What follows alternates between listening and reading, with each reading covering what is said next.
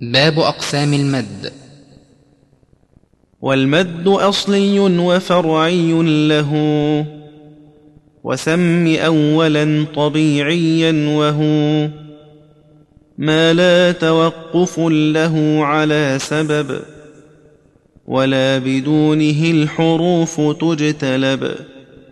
بل أي حرف غير همز أو سكون جاء بعد مد فالطبيعي يكون والآخر الفرعي موقوف على سبب كهمز أو سكون مسجلا حروفه ثلاثة فعيها من لفظ واي وهي في نوحيها والكسر قبل اليا وقبل الواو ضم شرط وفتح قبل ألف يلتزم.